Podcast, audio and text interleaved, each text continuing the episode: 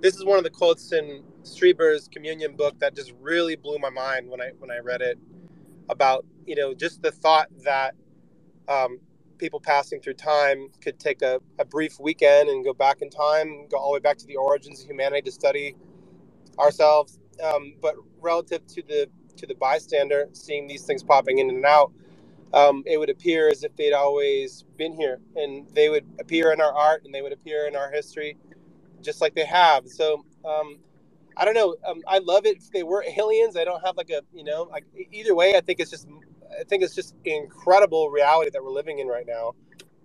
We're all around at, at this one point in time where it could be the biggest paradigm shift in human history, and how how amazing is that? You know what I mean? Well, and it's also kind of how do how do we define alien? Because um, exactly. one one aspect